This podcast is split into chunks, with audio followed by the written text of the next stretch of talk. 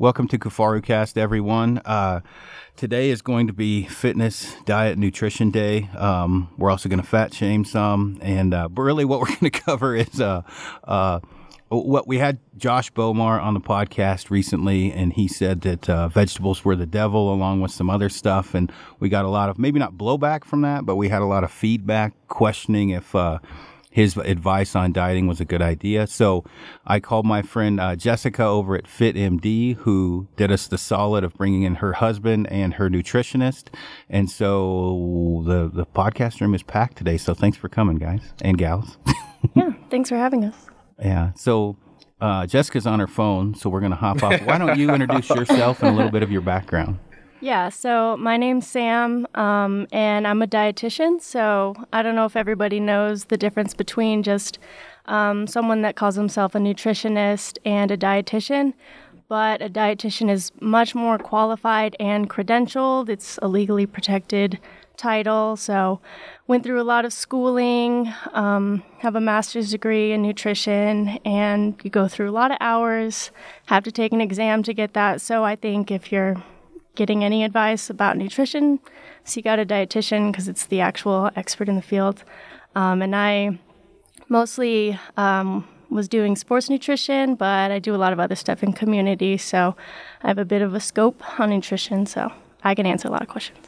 Well, that, that's good. We have a lot. Um, one one of the, uh, I guess, uh, biggest things that you you know the what I ran into, and I still don't know exactly how to do like perform a correct diet, but the bro science that you kind of hear about and the different things of how much protein to eat if you're gaining muscle, how much carbs you should eat, um, and and are carbs bad, are carbs good? The fad diets. There's a lot of stuff that gets thrown uh, thrown out there, and we get a lot of questions. And I, I'm the farthest thing. I mean, I was a I'm a reformed fat kid, so I know enough to get myself in trouble. But when you start talking about different body types and different fad diets, or, or whatever you want to call them, what do you think about some of the different diets, I guess, out of the gate that, that might get confusing to some people as far as like the primal blueprint diet and things like that? I mean, uh, do you suggest different diets for different body types?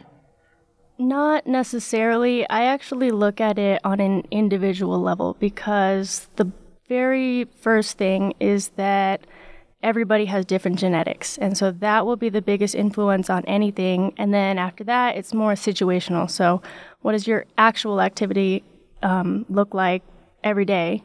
Uh, what's your body composition? How much time do you have to cook or go to the grocery store? Or even if you don't, like, grabbing something. So I look at all of those things, and then um, generally when I talk to people, I like to hear what they're already doing, and then I don't like to stray from that too far, because um, if you're kind of going hitting it real hard, first of all, you're probably going to fail right away, um, and then also uh, it's kind of like a shock to the system if you're going to change everything really rapidly. So I like to do slow things. Um, but for the most part, there's lots of overarching guidelines, you know, like everything should be in balance. You should be trying to eat a majority whole foods. So that means things that look the way they did in nature. So for plants, it looks how it was growing as a plant. Um, you know, instead of like white bread, it looks you got you can see the little grains on your bread, or you're eating actual brown rice or things like that. And then with um, like meat or animal products, it looks similar to when it was alive, so rather like a cut of meat than uh, things like sausages that are all um, full of preservatives and things like that. And so from there, then it's kind of just making sure that you have a balance. Um, of like macronutrients too. So, and that I think that depends a lot. There's really big ranges for all of those. Like carbohydrates is the biggest one just because that gives us all our energy, but it's um, like 40 to 60% of your diet, which is like a huge range. And so it really depends on what you're doing.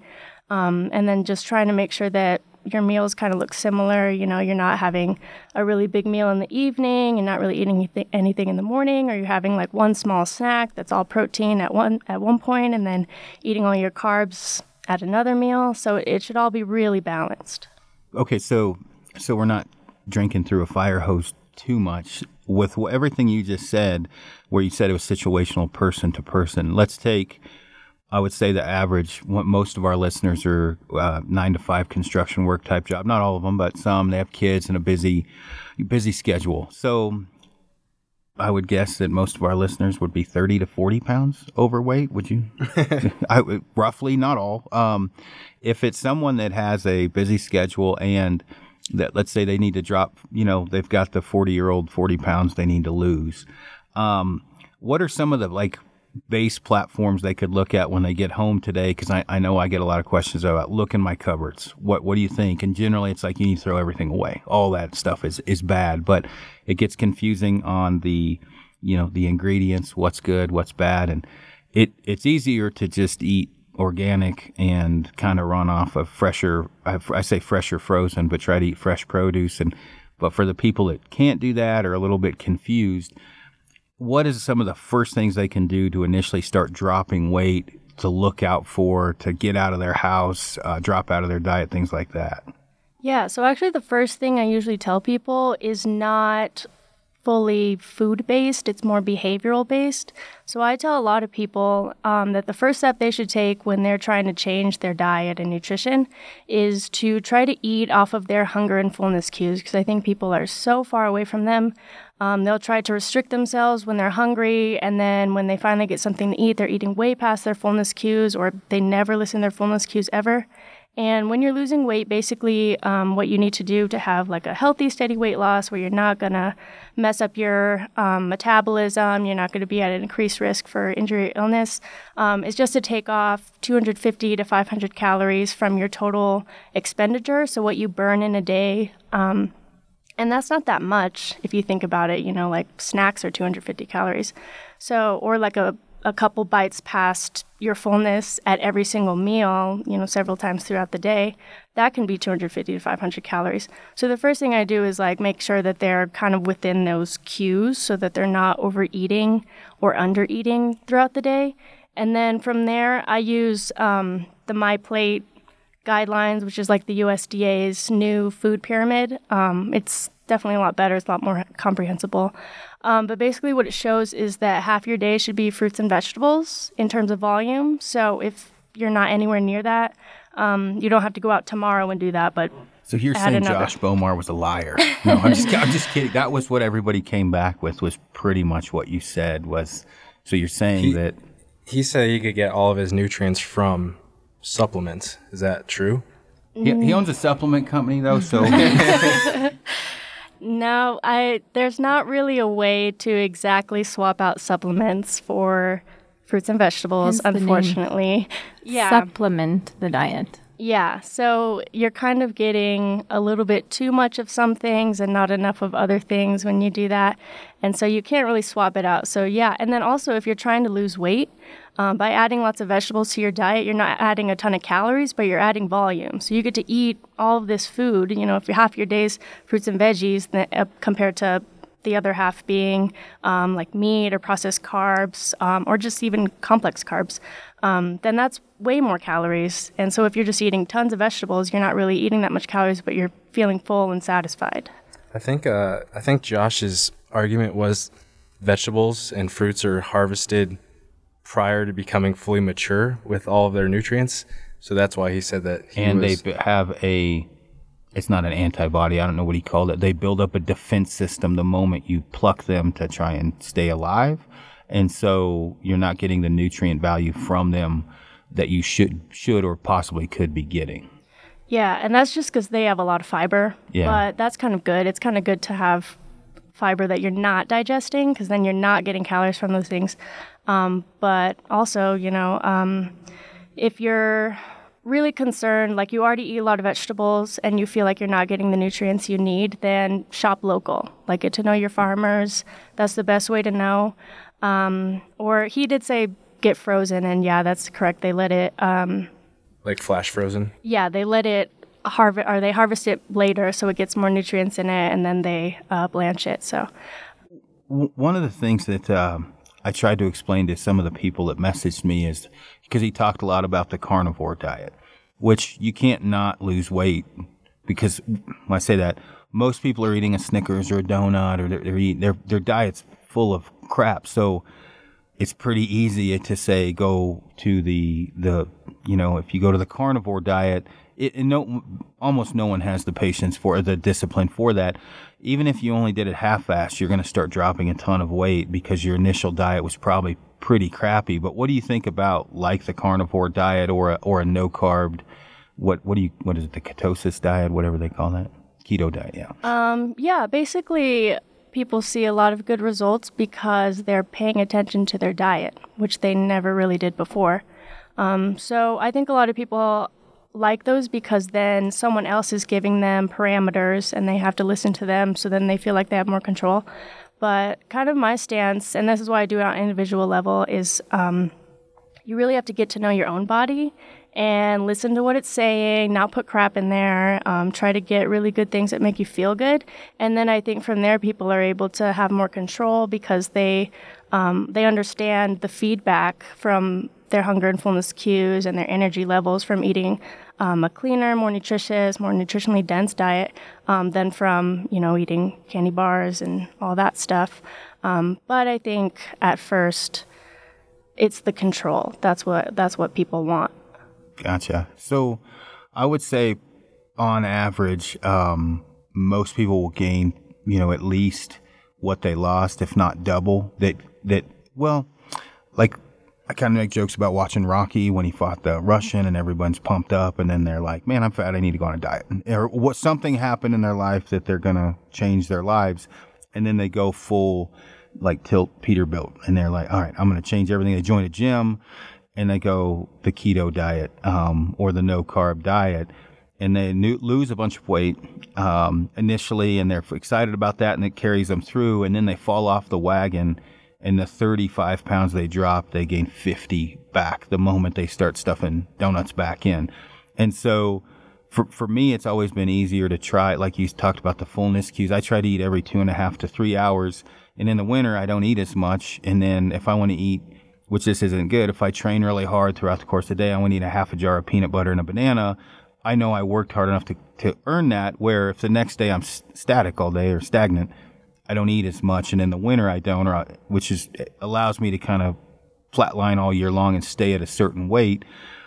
What I had issues with when I went to uh, the keto diet is I bonked once my heart rate. It was on a, a backpack hunt and like five days into it, I could barely walk. Like I was going 10 feet at a time. I started eating all my friends' food and it spiked back up because I was getting carbs in. When you talk about the person to person basis, is that kind of what you're basing it on? If you're a really static person and you're not really getting out and doing any fitness levels, you might have them more towards uh, like a keto type diet or. Sort of, yeah. So I think uh, people really go too far with keto um, because carbs, so their thing, like their primary function is energy. Protein and fat, they have other functions in the body, but um, so if you're not s- expending a lot of energy, then you don't need as many carbs. So it's not eradicate all the carbs, never eat carbs. It's eat it in moderation. And so what I tell a lot of people is um, you've got your plate. Eat your vegetables first, eat your protein second, and then finish on your carbs. So once you hit your fullness cue, then your body's telling you I didn't need that extra energy. Um, and I think usually people are just snacking on carbs all the time. They don't realize how many they're actually eating um, and then how much energy they're not expending throughout the day. And so then that's where it kind of, um, that's why people are really interested in keto because you know it's it's cutting out all of those carbs that they were unnecessarily eating in the first place but a lot of times it does take it too far. So in your case you were expending energy so your body needed um, those carbs and since you were probably first on it your body wasn't used to using the fat instead. Um, and that could be common too like uh, for for example i'm my body tends to be more on that carb side where if I don't have carbs um, before I work out or kind of throughout the day, I just feel like a mess. I feel shaky. I feel like I'm going to pass out. Um, but other people, they don't seem to, they feel great on keto. They feel much better. Um, so, yeah, it's definitely, if someone comes to me and they're already doing keto and they feel great, I'm not going to stop them. But then I'm also not going to suggest it because I don't know how they're going to react and it might not go very well. Gotcha. Um, Franco, as far as because you're hit, you're probably putting as much activity working out right now as you have in a while. What are you What are you eating? And then um, can you you go first, and then you can you can pick me apart after that. Okay. But what do you, what's your general diet now? I don't have like a specific diet, but I'm kind of along the lines of Aaron. I eat every two to three hours, and like I've tried the intermittent fasting thing, but I didn't really feel like that was like super sustainable because after a while, I feel like you do that for a while, a few weeks, and you just feel super hungry, and then you're just like screw it, and then you just fall off the wagon completely. So I'm I'm more like every couple hours type of guy. Yeah, I mean, you guys are pretty fit. You guys sound like you're really active, so it's kind of not necessary for you guys to not eat because your body needs those calories. Um, and I hear a lot more actually now intermittent fasting rather than keto. It's kind of the bigger thing now. Um, and it's kind of along the same lines of control. People want that control, and so that gives them um, a window, and so it's, it's just easier for people to follow. Um, and then I just usually go back to the hunger and fullness cues. Like during that intermittent fasting period, like are you starving and you're just restricting yourself, and then later you're going to eat way too much and it's going to be. that's me. Yeah, that's what happens. Is there like a bunch of research on intermittent fasting, or is it like all like mice and stuff? So now there's only really research on obese people um, and it's shown favorable effects. And I think at that point, it's like, yeah, they have a lot of issues from being obese, you know, cardiovascular disease, um, type 2 diabetes, can't really um, get into fitness, you know, because they've got all this inflammation, can't run or anything like that. And so at that point, it's like, okay, yeah, we'll do um, whatever we can just to kind of get you into a range where you feel more comfortable. So then they feel better um, if they do that. But then long term, they would usually come off of it. But that's the only place that I've really seen the research have favorable results. How long? I'm, I'm you're probably going to come back with it's person to person, but on average, is it good to go around ten hours without eating from the time you go to bed to the time your first meal? Um, so what I've seen with that is um, the most favorable effects, which I think people do the opposite, is if you're stopping eating um, a while before you go to bed because then your body isn't up metabolizing things and doing all of those. It's resting. Um, but I think a lot of people instead will eat, like they'll wait till like noon or one o'clock to eat, um, and then they'll eat like dinner. Um, so mostly I've seen like the 16 to 8 ratio. So they eat eight hours and then they go 16 fasting and then is that good though? Back. Is that what you suggest for the most part? Um, I don't know if I'd suggest it. I have to see the person first or talk to them, but that's what I've seen. Um, and I think if you were doing that, making sure that what you are eating during those eight hours is very nutritionally dense because now you're limiting yourself. Um, so you don't have as much of a chance to get things like protein or vitamins and minerals or fiber. Um, so trying to make sure that you're eating lots of whole foods during those eight hours. And if you feel like this is um, a very comfortable way to lose weight and that um, when you stop, you're not just going to gain it all back and be out of control, then it might be okay. Um, but I, I don't know. I feel like a lot of people, they'll just yo yo back. They will gain the weight back once they stop the intermittent fasting. Now, um, I don't know, see what Frank does on this, but as as far as um, like uh, starved cardio. Um, you know, I've, I've, my body type worked well for that if I didn't binge eat when I was done. Um, so if I could kind of, if, if I knocked out an hour worth of cardio and I got finished, I would have m- more carbs than I, that would be more of a carb meal when I got done with that, meaning whether it would be oatmeal or whatever else, not bad carbs, but I lost more weight. It seemed like when I did starve cardio, but I'm kind of a I'm the fat kid body type a little bit more. But it was hard not to overeat or binge eat, and so the issues I had with all the different diets I had tried was overeating. I'd binge eat. You know, I'd go long enough. So I fig I've kind of got now. If I eat two and a half three hours, I maintain. A, a, before around 200 now around 220 year round i don't have any issue i don't have any big dips and um, like my energy level, no matter what I'm doing. I turn into a fucking asshole if I don't eat. It's bad, and it used to not be probably because yeah, he'll tell you I I, I used Hanger. to yeah, yeah angry, angry's real big. Yeah, and and if you add sleep deprivation into that, which we have a lot of backpack hunters that listen in, you're you're backpacking in with 60 pounds for 10 days with the food on your back, and some guys will try and diet while they do that, but I just I'm like, hey, the same diet you had, and maybe add a little. So if you were at 2,800 calories, 2,500 calories a day with an active lifestyle, you want at least that, but probably to bump it up to 35 because you're burning. You're walking all day. Yeah, it's it's yeah a lot a lot of crazy climbs and things like that.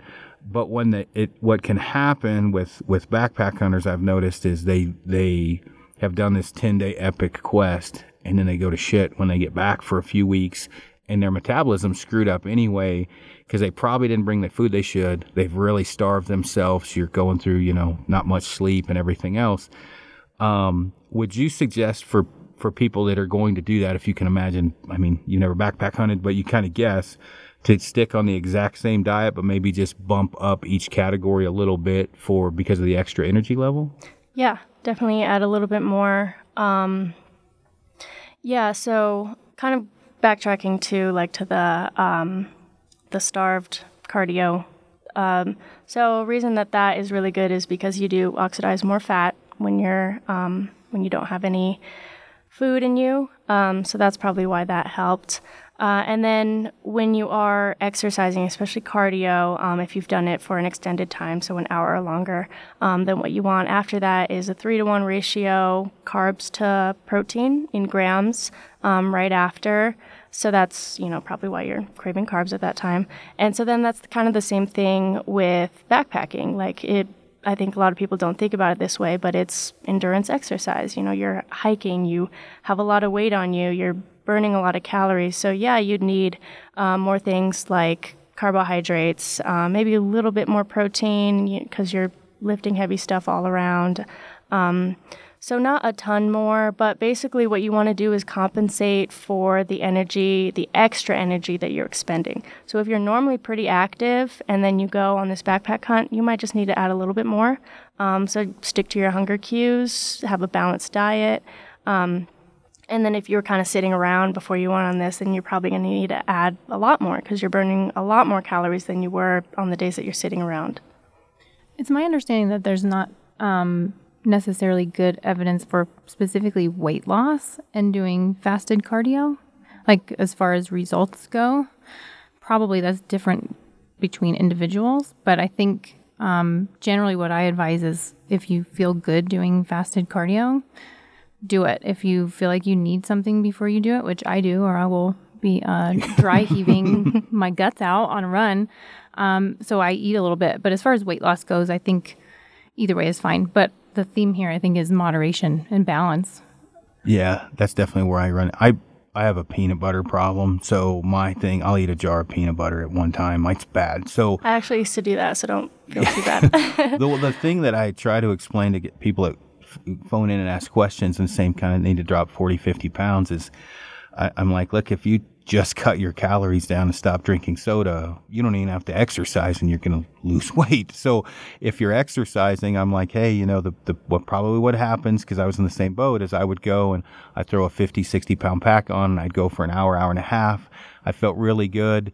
And then I'd go eat the leg off of my, you know, whatever neighbor's horse. I'd eat everything because I, I earned it, but they just went back to zero. Uh, you know what I mean? They pretty much canceled out any, as far as weight loss goes, almost every everything they did as far as calories in, calories out.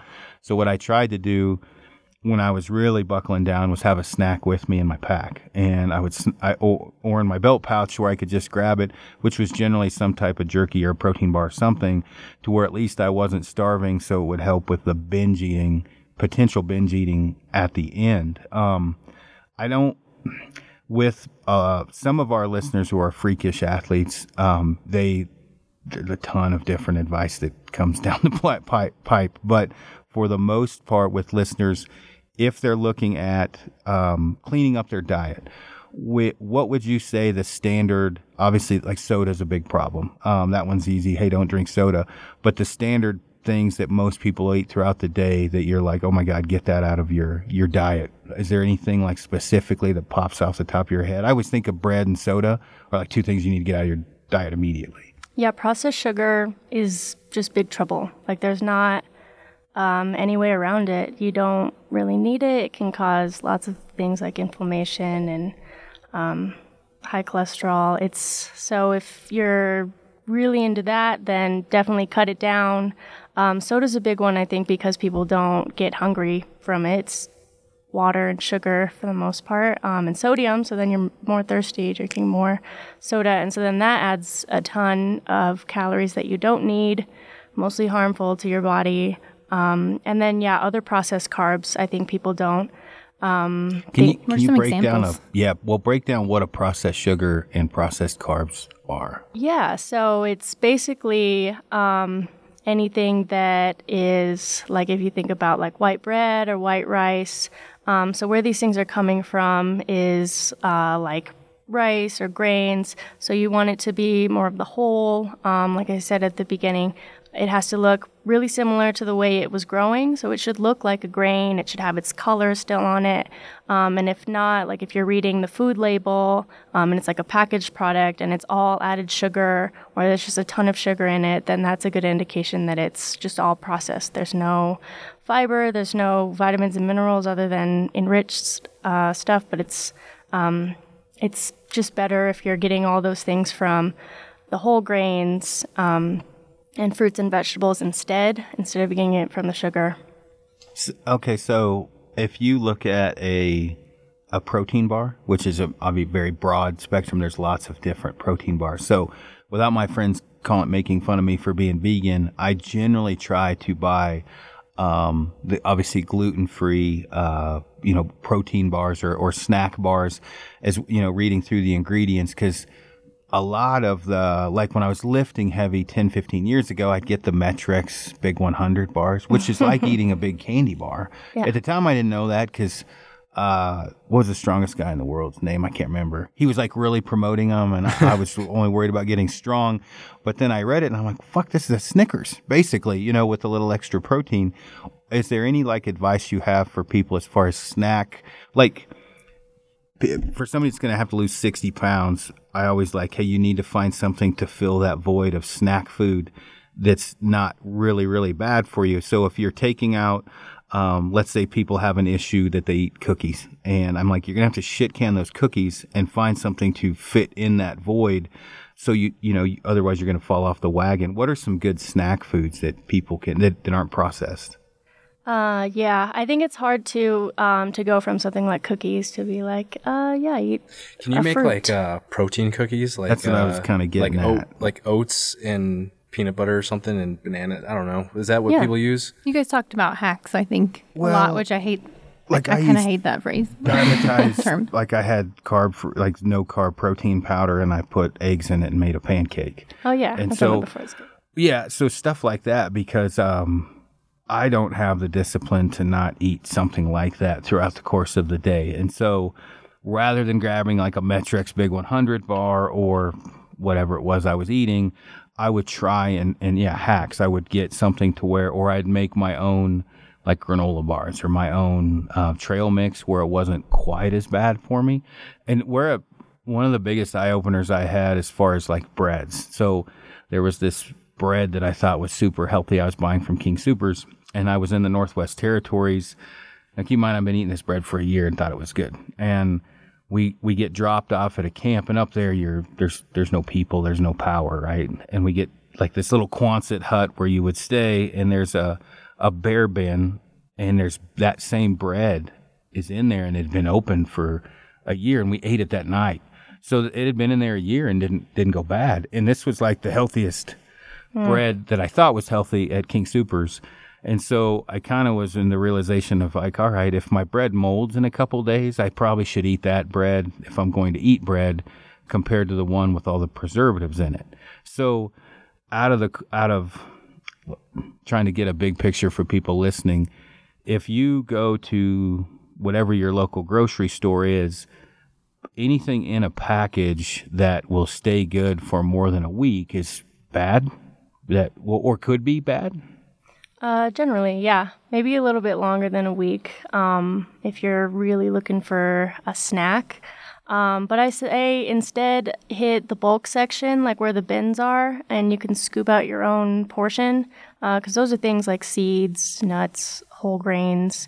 Um, make sure that they're the ones with color on them, so the white rice and uh, white tortillas, all that um, is also processed. So then there you can make things like trail mix, or they have pre-mixed trail mix um, or granola. So those are good, like you guys said, with uh, making your own protein bars. So get some oats and honey and peanut butter and uh, protein powder. Um, that's a good mix. Um, or you could yeah, just whatever flavors you want to put in there. Those are pretty good. Um, try to get a mix of proteins and fats and carbs. Try to get your carbs from things like fruit instead of putting sugar in there. Um, and those could be really good alternatives. Gotcha. So calorie wise, Frank, what are you? What are your stats right now? How tall are you? Like six one one ninety. Okay, I'm six one two twenty. How many calories should we be taking in each day with a relatively active lifestyle? Um, I could do some math right now. Okay. Aren't there? Do you know? Is it NIH or something that has a where people could go online and calculate their energy needs? Yeah. Let me see if I There, can find yeah, there's it. lots of calculators too. Um, generally, While you guys are looking at that, um, people have like a pretty good argument about like carbs causing inflammation. That's like the main thing against carbs, right? Is Processed carbs. Yeah. Processed carbs, Yeah, yeah. is for sure. inflammation. So like, wh- is that to stay away from the processed carbs, but you can have other carbs, more whole foods types of carbs. I'll be interested in what you guys say. If I eat sweet potatoes, I never have inflammation.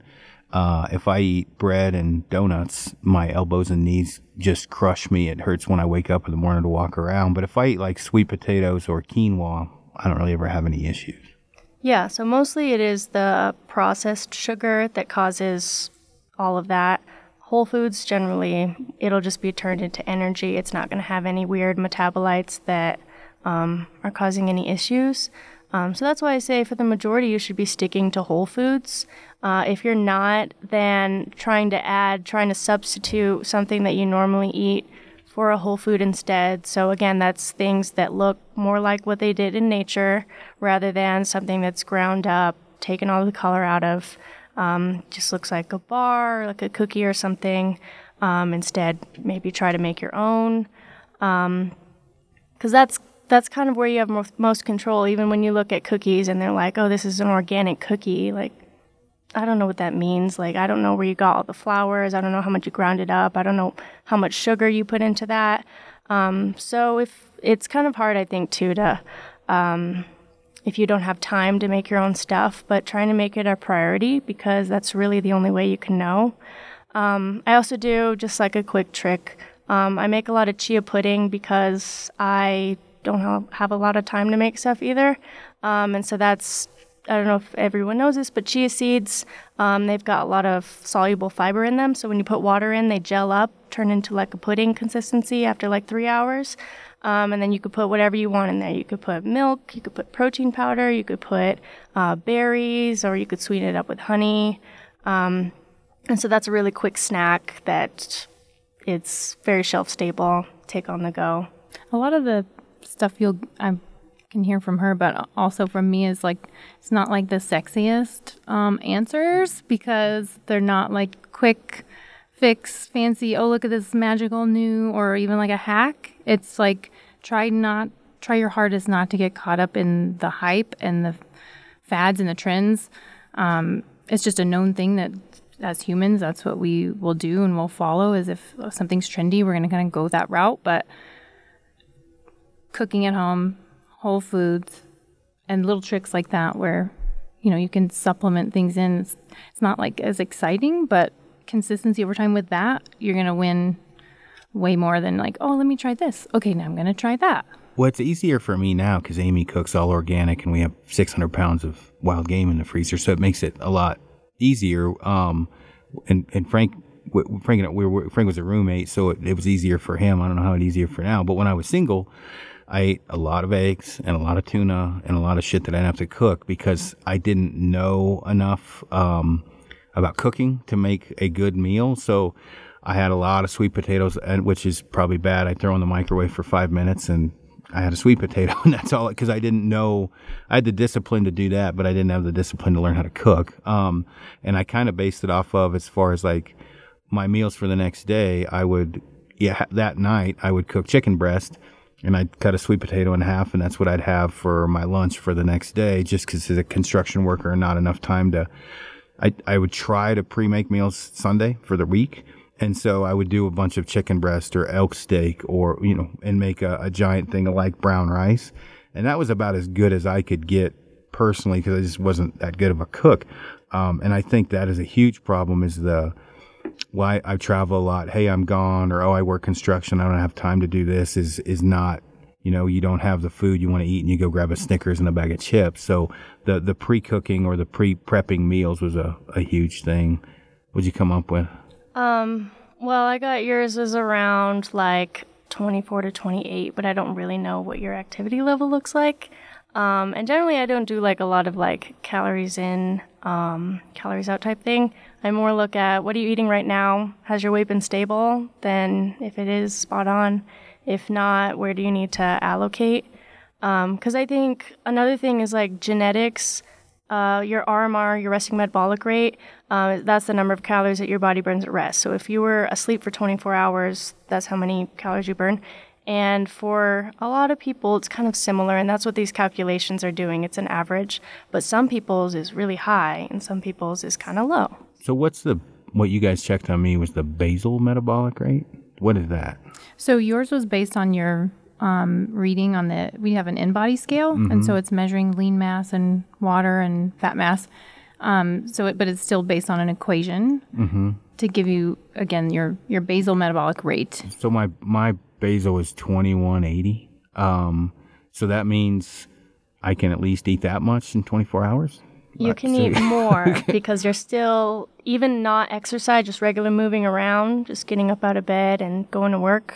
Those are a lot of calories, especially um, to move your body. Like you're like twice my size, so um, you're moving that body around all day. So then you're probably burning five to six hundred calories doing that, and then if you exercise, something on top of that as well. And what the goal is. Are you trying to lose weight? Or if not, that's going to affect what you should take in. Right, and I'm only bringing up me because we're sitting here, and I- most people are probably going to be to um to, to lose weight, but some, and I've tried to explain this to like I'm never going to be skinny, probably, um, not without a lot more discipline. But I have friends that are never going to be probably real buff, not unless they have a lot of help from um other things that aren't even legal. So if you're like naturally can eat 8,000 calories in a day and you never gain weight, you're probably never going to be like a big, beefy, buff guy. But if you're a natural fat kid, you're probably not going to be ever going to be super, super skinny. Um, I mean, do you find that to be true or have you found, and again, I'm only going off what I've seen. It's not like I'm, a, I don't know what the hell I'm doing. I've just never seen a skinny guy magically get huge no matter how much effort he put into it. Yeah, that's all genetics. And so um, it's kind of just, yeah, it's whatever your genes say, your muscle dis- distribution is, your RMR, um, yeah, how hungry you are. So, it, with that though, if you get a guy that's 5'10 and 155 pounds that wants to pack on 20 pounds of muscle, he's got to be extremely disciplined the way I have to do in reverse to see my abs, which is next to impossible. How much, how disciplined does he have to be to do that? Yeah, very much so. Yeah, because it's kind of against his what his body is trying to do. His body is tr- trying to keep him at this comfortable weight um, and body composition. So, um, yeah, they you have to do a lot of tricks. Um, my little brother was like that. Um, I guess kind of now he's a little bit older, so he could pack on a little bit more weight, but. Um, that's pretty common, especially in guys. Like they have this super fast metabolism, but they're like, I want to put on muscle, and they can eat all kinds and they just lose weight. And so, yeah, you have to really be using your body a lot. Um, I can't really talk that much to exercise, but I know it's a lot of. But they, they would need to see someone like you, and this is what I've told people: like, don't ask me. I I barely can function on my own. You're gonna have to see a specialist, a dietitian, Yeah. to to to reinvent the wheel because that specific body type, you're twisting what your genetics have handed you and trying to. Yeah, it's to a lot of sneaking stuff in. yeah, and so you can't just say, "Oh, I'm just going to eat a bunch, drink a bunch of orange juice, and eat carbs." There's a lot more to it than that. Um, and it the can be same, done. yeah, it, it, it can be, but I, I There's science behind it. you have to have help. I Mm-hmm. don't think anybody. I mean, maybe you can read books in men's health, but you have got to see a professional because I've I've seen guys go through five years and put on like seven pounds, and I'm like, I can put on seven pounds in a month, in a week. I can put on seven pounds easy because of my body type. For me, it's harder. Once I get you know towards that um, 210, 205 range. I, I, I really have to focus to get below that. Um, and I really don't know what I'm doing enough to, to, to do it. Like I'd have to have somebody directing me left, right, left, right, exact, or I just can't. Yeah, and it's a lot faster too if you get an expert, then you're not doing things even just a little bit wrong. Because then, if you have someone that's telling you exactly what you need and how to change it, how it's going to be easiest, then you'll see results very fast. Gotcha. Um, Frank, you got anything? We didn't really talk about dairy. What do you guys think about dairy? Well, um, I think it's not as horrible as people say it is. Um, there is a little bit of concern, I think more of the ethics of it. And then also, a lot of the population is allergic or even sensitive to it. Um, and so I feel like it's perfectly fine to swap out for um, alternative dairies because really what's great about it is that it's got vitamin D and calcium and protein all in one. And that's not really in other foods. You have to kind of build that with different um, different foods. So then, if you just swap out an alternative dairy, usually you have to find with one with added protein because they normally won't have protein. Then you're getting all those good bone nutrients and and the protein. I drink almond milk. Um, if I drink a milkshake, I, I, will bring a tear to a glass. eye. I, have horrible gas, but I went months without dairy, um, just for the where I was at in the world, and and uh, it seems like I drank it as a kid, no problems, and then it seems like my body got used to not having it. I can have some dairy, but like I can eat some cheese and it's not the end of the world. But if I drink a glass of milk, I'll, I'll puke. I can't handle it in my body. And if I drink a milkshake, not only will I feel sick, I'll stink for six hours. it's it's until it gets through my system. Um, so I drink almond milk, and and I think as much jokes as my buddies make, there's no nipples on almonds, but um, almond milk I've I like. But yeah. Um, How do you feel about cheese on pizza though? That's I mean that's basically, that's basically what I was getting to. I did hear that that wasn't popular. Um, I mean, if you feel good with it, uh, then it's fine. It is because it has high fat content. It is calorie dense. Um, so then you're basically gonna have to modify the rest of what you're eating because you're not going to be needing more fat in other places. Um, so at home pizzas are really good for that because you don't have to put as much grease and stuff on there um, and then you can make it really balanced. But yeah, cheese is fine if you can tolerate it. If you don't feel really good and you're eating a lot of dairy, that's probably it. You're probably sensitive to it or allergic. That change over time is not uncommon. Yeah, either. is the is almond milk an all right substitute? Yeah, try to find the one with added protein though, because normal almond milk is like one or two grams. Yeah, we we do. I didn't just as a byproduct anything that says protein. I'm like, oh, it's got to be better. I didn't know like I knew that, but no, we I had a lot of from podcasts we've done as far as the peas and almonds don't have nipples, you shouldn't be drinking that milk. It kind of like the more from Midwest guys they've taught since they, you know, dairy's great, but I have not had the best of luck with, you know, I, I get um, congested, and I have a lot of my friends the same way. They get super like hacky, like you know, when you're getting over a cold from drinking milk. I don't get that with almond milk. It tastes better for me. So usually, I, if I'm telling people, I'm like, if you have an option, there's a lot of fat in milk too. So not all milk, and sugar, right? Sugar, sugar. Yeah. They add a lot of sugar to milk. Um, sometimes it's got lactose, which is, or yeah, lactose, which is a sugar too.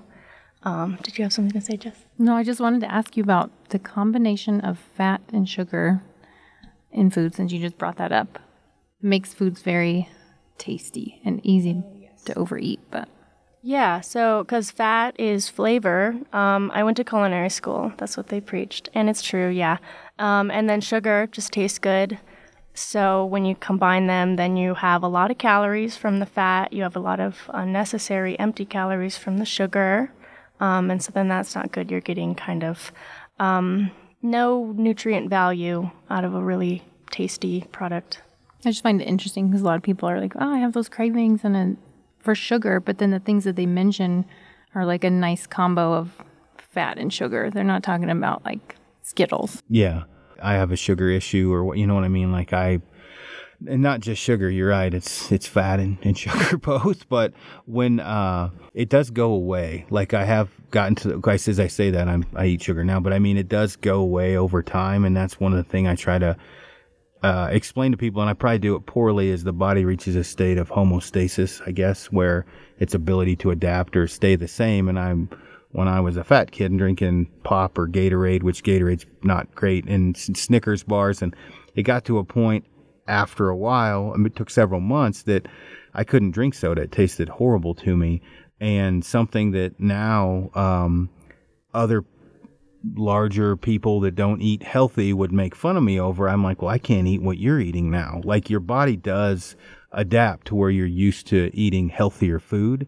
Would you say that there's a, either of you? Is there a would you Yeah. say six months with it? What What do you think? What where, What do people have to hold on for? Like, will this ever go away? Because initially, I get a lot of guys like, "Hey, I ate, you know, whatever I've told them to try," and they're like, "That tastes like shit. I could never eat that."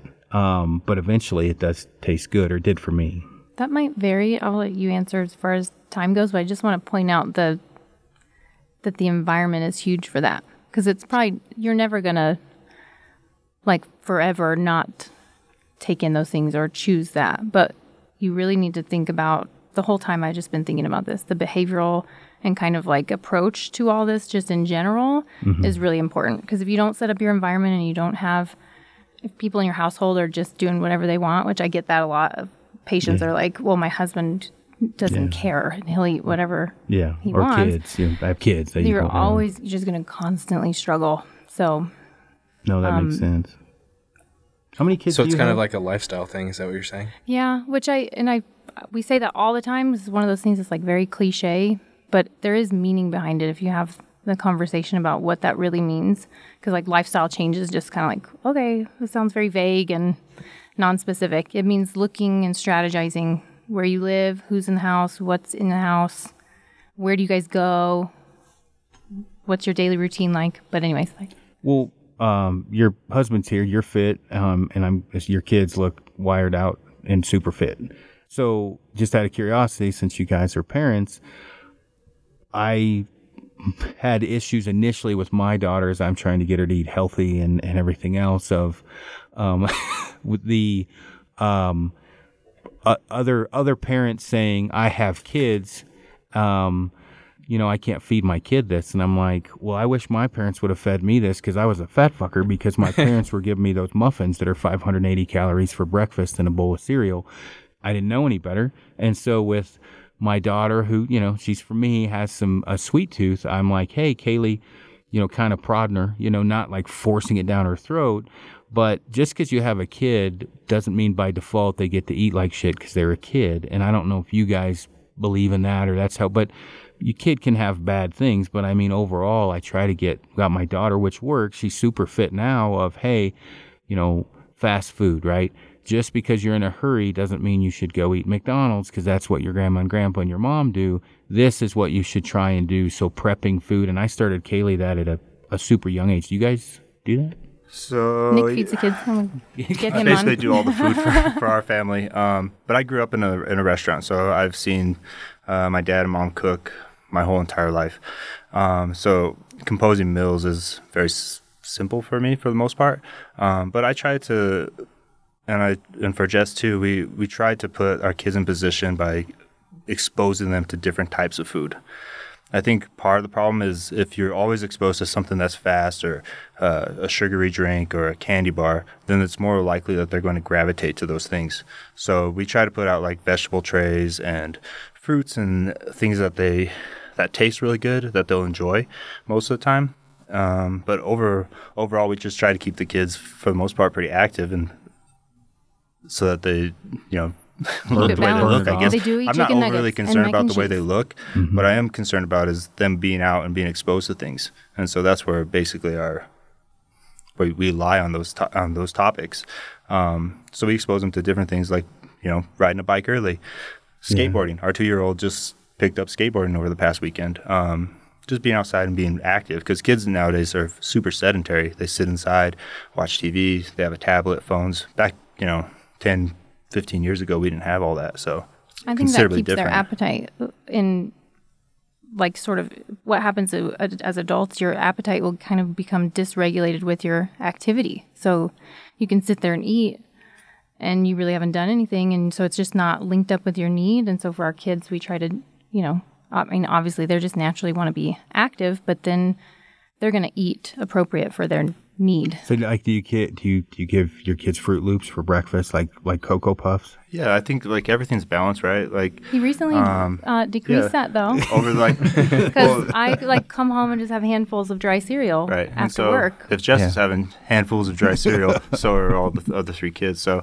I just basically took it out of the house for a little while, just because I noticed that when I cook a nice plate of food, right, they 16 hands of Froot Loops beforehand, and so then they don't eat what's what's necessary Right. essentially. So I just took it out for a little while, and eventually, you know, we're just like anybody else. We try to. We have those things too. We have our Krispy Kreme. We have a candy bar here and there. You know, Well, and that's and it ebbs and flows. I was worried about my daughter's the way she looked because I was a larger kid and then I battled it. So I do. I mean, I didn't like yell at her, but I'm thinking, I'm like, hey, Kayla, you have the genes to be kind of fluffy. So keep that in mind. And, and she and I are like best friends or buddies. So I'm like, you know, you kind of get out of it what you put into it. So if you start working out all the time, of course, she got into boys and she got super fit. And she's got six pack abs now because of boys, which I'm fine with, whatever it takes. But she can shoot a bow. yes, she shoot a bow, yeah. But I tried to to like, hey, if you're gonna sit around all day and you have schoolwork, don't stuff your face with donuts all day. That may be maybe a, more of a healthier eating day. And then if like you guys talk about, she likes ice cream. So if we go do cardio and have a big active day, that she can get away with a little bit more bad food. Where when I was a kid, I was just eating bad food all the time, and so she kind of understood the the ebb and flow of it. But I get so many parents that are like the kids are really overweight that, that are asking me for advice and I'm like, well, your kid doesn't really do shit, right? Like you need to get them out of the house and get rid of some of the things that are easy for them to grab. But I'm not like the parent of the year either. So I just did my best. Well, and it's hard too because sometimes I, I, we we have bad habits as adults, and but then we want the best for our kids, so we're saying all this stuff. But are you actually like leading them to that? You two are gonna have to go outside. Yeah. They're they're less listening and more just watching. So if they see you working out or prioritizing that or cooking meals and stuff, that's the best approach for them rather than t- just like anything else. Tell them something, they might even like try the opposite on purpose. So I, we've we've uh, uh, you guys can both be on the mic down there because I'm gonna kind of fire both of you guys some some questions. Um, so actually, um, on your end, um, what is your specialty? Just so people have a little background. I know what it is, but um, because I'm gonna fire questions towards both you guys as far as working out and diet. Yeah, so um, most of my career I've been coaching collegiate athletes um, all the way across the board. So we do, or so basically I've been in the collegiate system, the NCAA system. I've coached NCAA Division two track and field and cross country. Um, I've done pretty much everything from the strength conditioning side all the way to the super aerobic side where kids run marathons and whatnot. So that's kind of my specialty, if So- you say. from the diet, like when we were talking earlier, um, from a backpack hunting perspective, or so Frank, even though I was giving Frank crap, Frank five o'clock every day. Is that when What's that? for CrossFit? Yeah. So and that's an hour. So Frank, that's CrossFit five o'clock every day for an hour. I'm anywhere between two and five. I lift for thirty minutes, and then I go do fifty pound, forty pound pack for. I guess that's about an hour. Um, so two, two, or excuse me, an hour to an hour and a half a day of fairly high intense physical training. Um, you know, which isn't anything compared to what we do when we're in the field. Right now, I'm about, I have that MyFitnessPal app, which just mostly keeps me honest. It's kind of like my paycheck, right? Like, where the hell did my check go? So I started writing all the shit down I bought, and I'm like, oh, I suck at, you know, budgeting. Same thing with food. Like, holy shit. I forgot I ate that because I wrote it down. I look at the end of the day, and then like half the pie chart is bad carbs. And so that helped kind of keep me honest. So on both of your ends, for somebody doing an hour CrossFit, an hour, hour and a half of cardio and lifting, what what do you guys think as far as the diet goes? When's a good time to eat poorly if you're going to? Um, meaning, is it at right after you work out? Um, and meaning, we're to have guys that are super fit that don't need any advice that are listening in, but we're to have guys that are on the wagon that have dropped 50, 40 pounds and they've plateaued. Is there going to be a serious detrimental time to where maybe they're eating incorrectly? Um, are you guys kind of getting what I'm asking here? Yeah, so basically, if you're expending a lot of energy at that moment, you're going to need energy. You're going to need to compensate for what you um, just used up, especially if it's cardio, so your heart rate's up, um, then you're going to need to replace those calories. Um, so if, it, if you're going like a pretty long period of time, more than an hour, doing um, moderate to high intensity workouts, um, then you're going to need something to replace kind of right then. So if you're going more than an hour, then you'll need something during. If not, then you could just eat something after. And so that would be carbs. I like to do, so I said the three to one ratio um, of carbs to protein.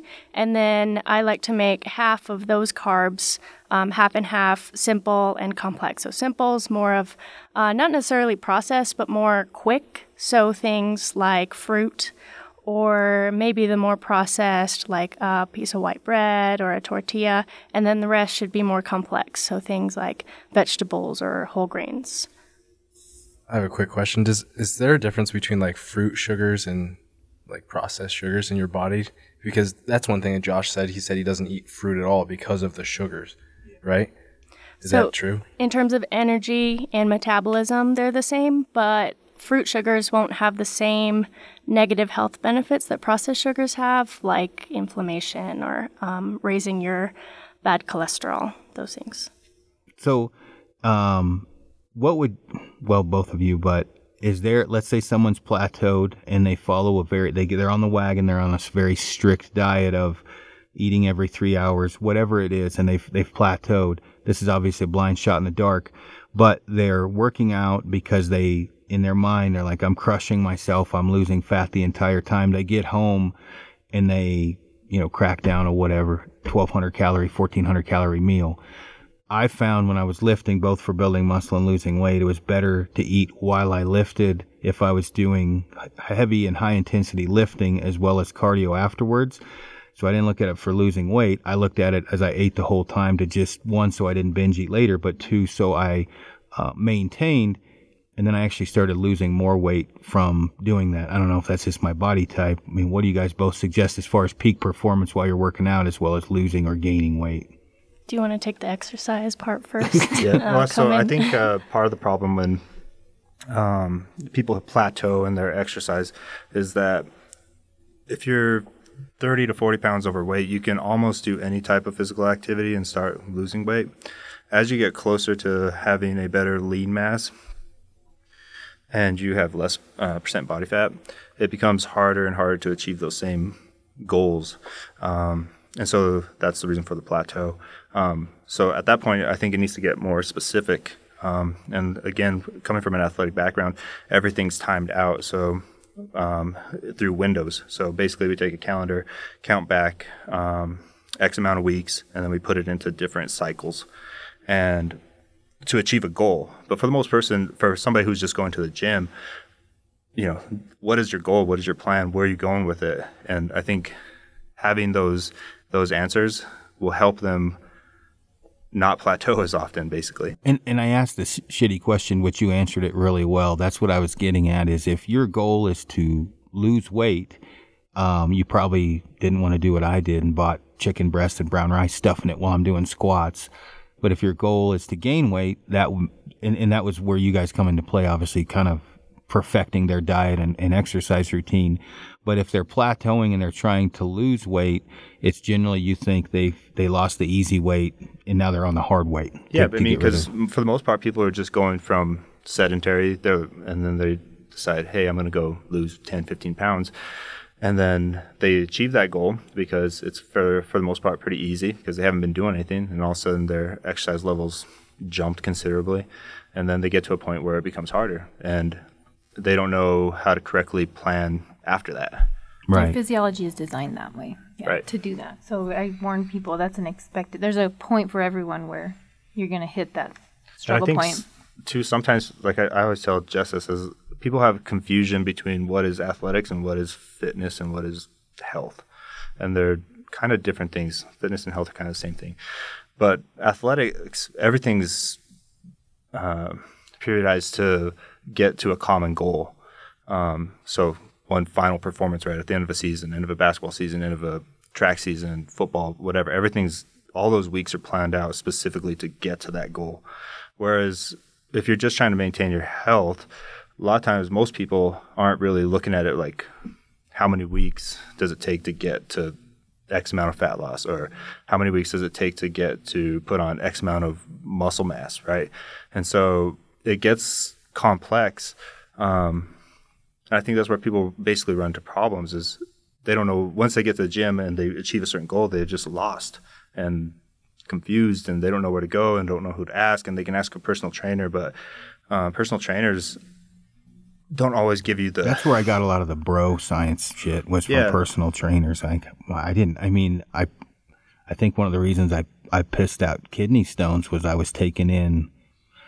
Too much 400 to 600 grams of protein a day um, because From they were protein like shakes or just in general? everything tuna protein shakes. They said i needed to take double what i weighed in at a minimum but they didn't you know i had 40 pounds of fat on me for one so some of that wasn't just muscle mass and so i was taking in so much protein i, I pissed out a kidney stone and the doctor said it's probably from taking in i was also eating 8000 calories a day because i was trying to get super strong but I didn't know. And so I just did what people were telling me at the gym and, and trainers where I never, until later on, I, I ended up dating uh, somebody who's a nutritionist. And I was like, man, I'm fucking retarded. I didn't, I wasn't doing hardly anything right. I was doing parts of things correct. But I, if, if I would have just sat down with a nutritionist and, uh, and a, and a good personal trainer, I probably would have been better off a lot shorter period. So you look like you're about to burst. No, I think okay. The big part is when you start. I think it's that's the most crucial p- time to get expert opinions. So if you're trying to get more fit and lose weight, like go get a really good personal trainer. Go find a dietitian because if you don't, you're probably going to do it all wrong because it's very hard to navigate all the stuff online. You can't really get good information because you don't know what's right and what's wrong. Like I even have to go through and pick apart things that are right and wrong, and a lot of it's mixed, so you don't really know. And then you're more likely to hit that plateau um, because a lot of that is just you're starving yourself, you're not eating the right things, and so now your body has to adapt to that. It's going to lower your metabolic rate, and then now you're not getting any nutrients. Um, you're not getting the things you need. You're not getting any calories. Probably not in a good mood. Probably not able to perform at your um, when you're working out. Getting sick a lot is another thing I noticed that, that Yeah. can happen. Guys get the colds a lot or gals. Yeah, yeah. I always tell that because at this other clinic I worked at, we have an RMR machine, so it measures. Um, you breathe through this tube, and it's very accurate. So it tells you, and so then I tell them if you're eating significantly less than your total output, then that's going to lower your metabolic rate, and then you're going to be at increased risk for illness and injury too. So stress fractures and stuff over time. And I think people don't realize um, the long term complications. They're not really looking at that.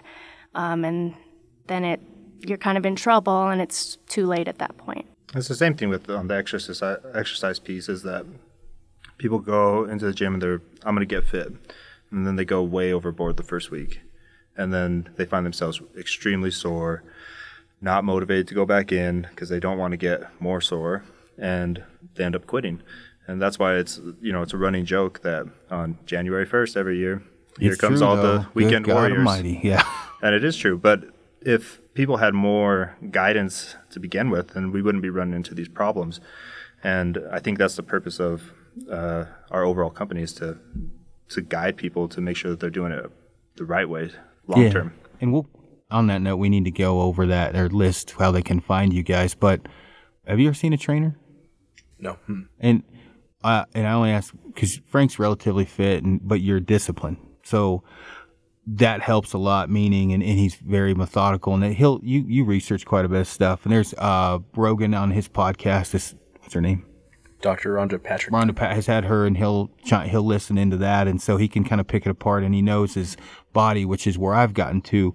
Where I'd say my biggest issue was wasn't in my 40s, it was 28 to 35, where I, I my my goal was oh I want to lose weight, and then my goal was oh I just want to get stronger, but I didn't have really a, a fine tooth like a I didn't have a scalpel goal, nor did I. And I'm reading men's, like you said, I was weeding through shit that was confusing me. Like people are breaking things down that I don't understand, and then I'm lifting um, probably correctly, but I'm taking in um, my my diet um, was how would I put this? I probably spent more money on food I didn't need that I, you know, I could have, I could have reworked the diet where if you look at all that on a financial standpoint, and I've told people a lot, like what you're pissing away on bad food, you could use on a dietitian and a trainer and be farther ahead than than you know the wormhole you're going down. And and actually on that note, what can you guys list off where they can find you guys as far as um, you know uh, that what you offer?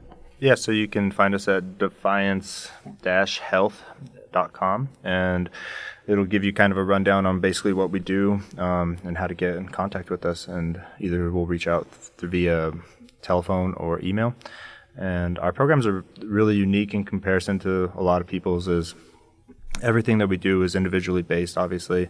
From Sam Sam's standpoint, she works on your nutrition part of it, and then she puts together menus that will help you navigate what to cook every week. Because that seems to be a, a lot of people's problems. Is well, I don't know what to cook, even though the, the nutritionist that they saw gave them some macronutrients to to follow. They just don't know what to do, how to cook it, yada So yada yada. you can do this anywhere. So Yep. It's Which- all remote, and um, and I think that's the luxury behind it. Um, you have constant communication with us uh, through the systems. Um, we have an exercise app, and then we also have the nutrition app, and you can contact us through at any time, anywhere. We can answer pretty much anywhere. Gotcha. So, um, y not to do the try to blue or not blueprint example again for a a guy that is 40 to 50 pounds overweight or a gal that's getting ready to do a backpack hunt because that's the big question we get is I'm coming from back east and I'm going on a backpack hunt and they're physically demanding and there's a price tag along with it. It's to go on an elk hunt is 675 bucks and we they're trying to get physically prepared so they're they're doing what the easy they're throwing the pack on and they're doing whatever it is they know how to do to get ready. They're going to the gym. You guys basically can cater their their workout program, cater their diet, and you can start that in January and you can bridge that up and change that as time goes on to get them ready for the time in September when they come out here. Right, and that that'll help them achieve their goals much easier because we can figure out how many weeks it's going to take us to get to our end goal. You don't need those headphones on, by the way. Yeah, you're good. You can hear. I don't to like blow up the microphone, but I had a guy. I just have Hold to on, you point got to this. spin that bad boy. Or Can you, can you hear me now? Yes. Okay. I just had a patient who's a hunter, and I I don't know if it's like is it pheasants? He said everyone makes fun of this group of hunters because they're overweight and they don't they're not like hiking and anyways, probably. I don't know. Yeah, Sorry. could be like whitetail. pheasant, pheasant hunters walk a lot. Yeah, Maybe it's some. It could have been something else. Something else. Whitetail Anyways, hunter, but probably. he, this, this beautiful man, like eats like garbage through that season. Yeah. And then he just goes hard in the summers. He does testosterone and training and everything's in check. And he's found over the past several years that like, oh, that works this year. That works this year. Pretty worked pretty well this year. Mm-hmm. And then like, oh, it's not working so well. And now he's really struggling. So I just want to point that out. We can definitely have like strength goals, but our goal will always be to keep you fit year round, not in a complicated way. But Well, and and typically, just so you guys, and I'll help you guys out if you ever have questions on the hunting side. When you backpack hunt, I really don't need advice from anyone. You're starving anyway. As far as on the actual hunt, when I say I don't need advice, meaning you're going to lose weight. There's no way around it. But you know, we train all year long, but when it comes to whitetail season, it's ho hos and cookies and shit. And you're sitting at a tree stand, you're doing nothing but maybe freezing. I would say, I bet I weigh 4,000 calories in one day of cookies. It- and I have the discipline to not put cookies in the house. But when you're at a hunting camp and there's a giant tray of cookies, every time I walked by, I'm stuffing Cereal. cookies in. Yeah, cereal bad because I never eat cereal, and then they have almond milk and raisin bran. I'll eat a whole box. Not good. So that's what these guys are talking about. Is that that whitetail season? You put on 25 pounds in a month easy because you're doing nothing but sitting in a tree stand, a platform. Your ass is a, the platform's about this wide, and your feet sit on something like this, and you don't move for five hours. You go back, you eat really bad food, and then you go back in the afternoon and you sit there again and you do not move. These guys generally will, a lot of them will come out west and they'll hunt and they go to tree stand hunting. So you have these huge peaks and valleys. And then if you don't know already what to eat, and then you go to doing that, you're only eating what's in front of you. It's you can gain some weight. I mean, 40 pounds. I would say 30 pounds is not uncommon just because of they're not fit people. They got fit to go on an elk hunt, but they're not naturally a fitness um, oriented lifestyle, you know, person. And so that they go back into that lull through the winter and they put on 30, 40 pounds through the winter. So it sounds like you guys can really help with that. Yeah, I think um, Sam's does does a really good job with um, well when a client comes through and they are going to be gone for a considerable amount of time. Sam does a really good do- job of prepping them on different snacks that they can take with them, and so I think that being able just to have that guidance, um, both exercise and nutritionally, is huge, and it'll it makes a serious impact on on, on you when you're traveling. So. Now on the on the working out part, like um, I don't know if you're still doing backpack cardio as much, but like we we do backpack cardio every day, right? Because you that's what you know hiking in. So it's usually a 40 to 50 pound pack, and it's anywhere from a couple miles to six or something. Um, there, there's a lot of questions guys have of like, should we use like I don't run, I it hurts my body, I just don't like to run um, on the fitness side of should they do backpack cardio because that backpack's going to be on them all the time, and what else should they do for lower impact? Um, is the row machine going to be better than you know whatever the elliptical or whatever else? I mean, what do you usually suggest? Um, I guess this is more for for you, Nick. Um, what do you usually suggest as far as that goes? Yeah, I think um, carrying a pack is obviously good because you're working on um, what you're actually going to do for one. Um, but there's lots of different low impact cardio that you don't really have to go out and run for. You know, you, it's as simple as jacking up the incline on a, on a treadmill and, and walking for X amount of duration. Um, you could use a stair stepper. Um, the row machine is great. Um, VersaClimber. There's lots of different stuff that is low impact that would be beneficial for that specific. I don't like the VersaClimber. Yeah. um, what What are you doing now? What? You do a lot of. Are you doing a lot of rows? we do all kinds of different stuff, but I, I, usually hike every day. I've been hiking in the afternoons actually. Should yeah, you base it off of your heart rate more than anything? Yeah, I mean that's just a a guideline, and again, genetics plays a big role in that. Um, because some people can achieve a much higher heart rate than others, and others achieve a much lower heart rate. Um, women specifically achieve a little bit lower heart rate than males do, and so it just depends. Um, it's an easy guideline to, to figure out um, because it's just 220 minus your heart rate, and that'll give you a general principle. But again, age, age, yeah, sorry. Um, See, that blew minus, by me. 220 that, minus that your, totally your, blew by your me age. because I knew exactly what you were talking. Yeah, yeah. 220 minus your age. And so that just give you a general guideline. I would go do that plus perceived exertion rate, right? So how hard do you think you're actually going is another measure that you can add in there to make sure that you're doing enough because sometimes people will go in there and they'll be well uh, my um, it says to go 150 heartbeats a minute and that might be too easy for that specific person depending on their genetics again um, so going off perceived exertion might be the better way to way to do it and be like well i felt 7 out of 10 on this on this uh, for 30 minutes or whatnot so that's what I would probably do. And then what you guys offer is in continuity with each other, so your the left hand knows what the right hand's doing as your guys are giving this advice. Yeah, and it's the same thing. Like we offer the, obviously the blood work, and Jess goes over the blood work with them and with uh, individuals, and it's just so that we can make sure that we're putting together the most comprehensive plan available for people.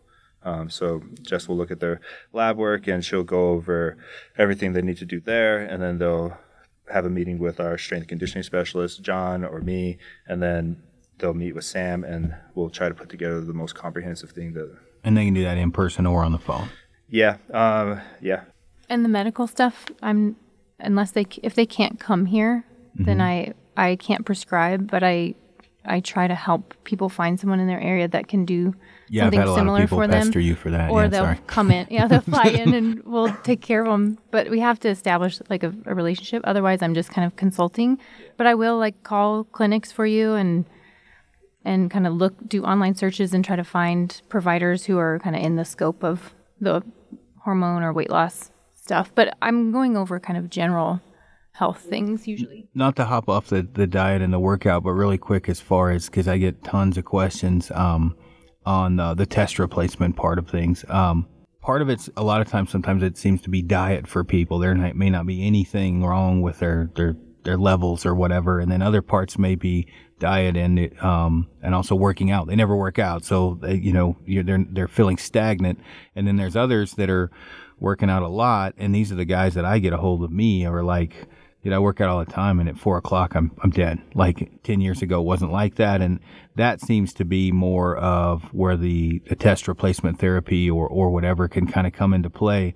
Um, if you're local, they can get a hold of you for, for that and at least get tested where you can tell them exactly where they're screwed up. Like, I mean, you were able to kind of go top to bottom with me, which has been a, a huge difference because I was always an active person and I was like crapping out at two o'clock in the afternoon. And I'm like, what the hell is, I just didn't feel the same. Where now I'm, I, I feel 15 years younger from where I was.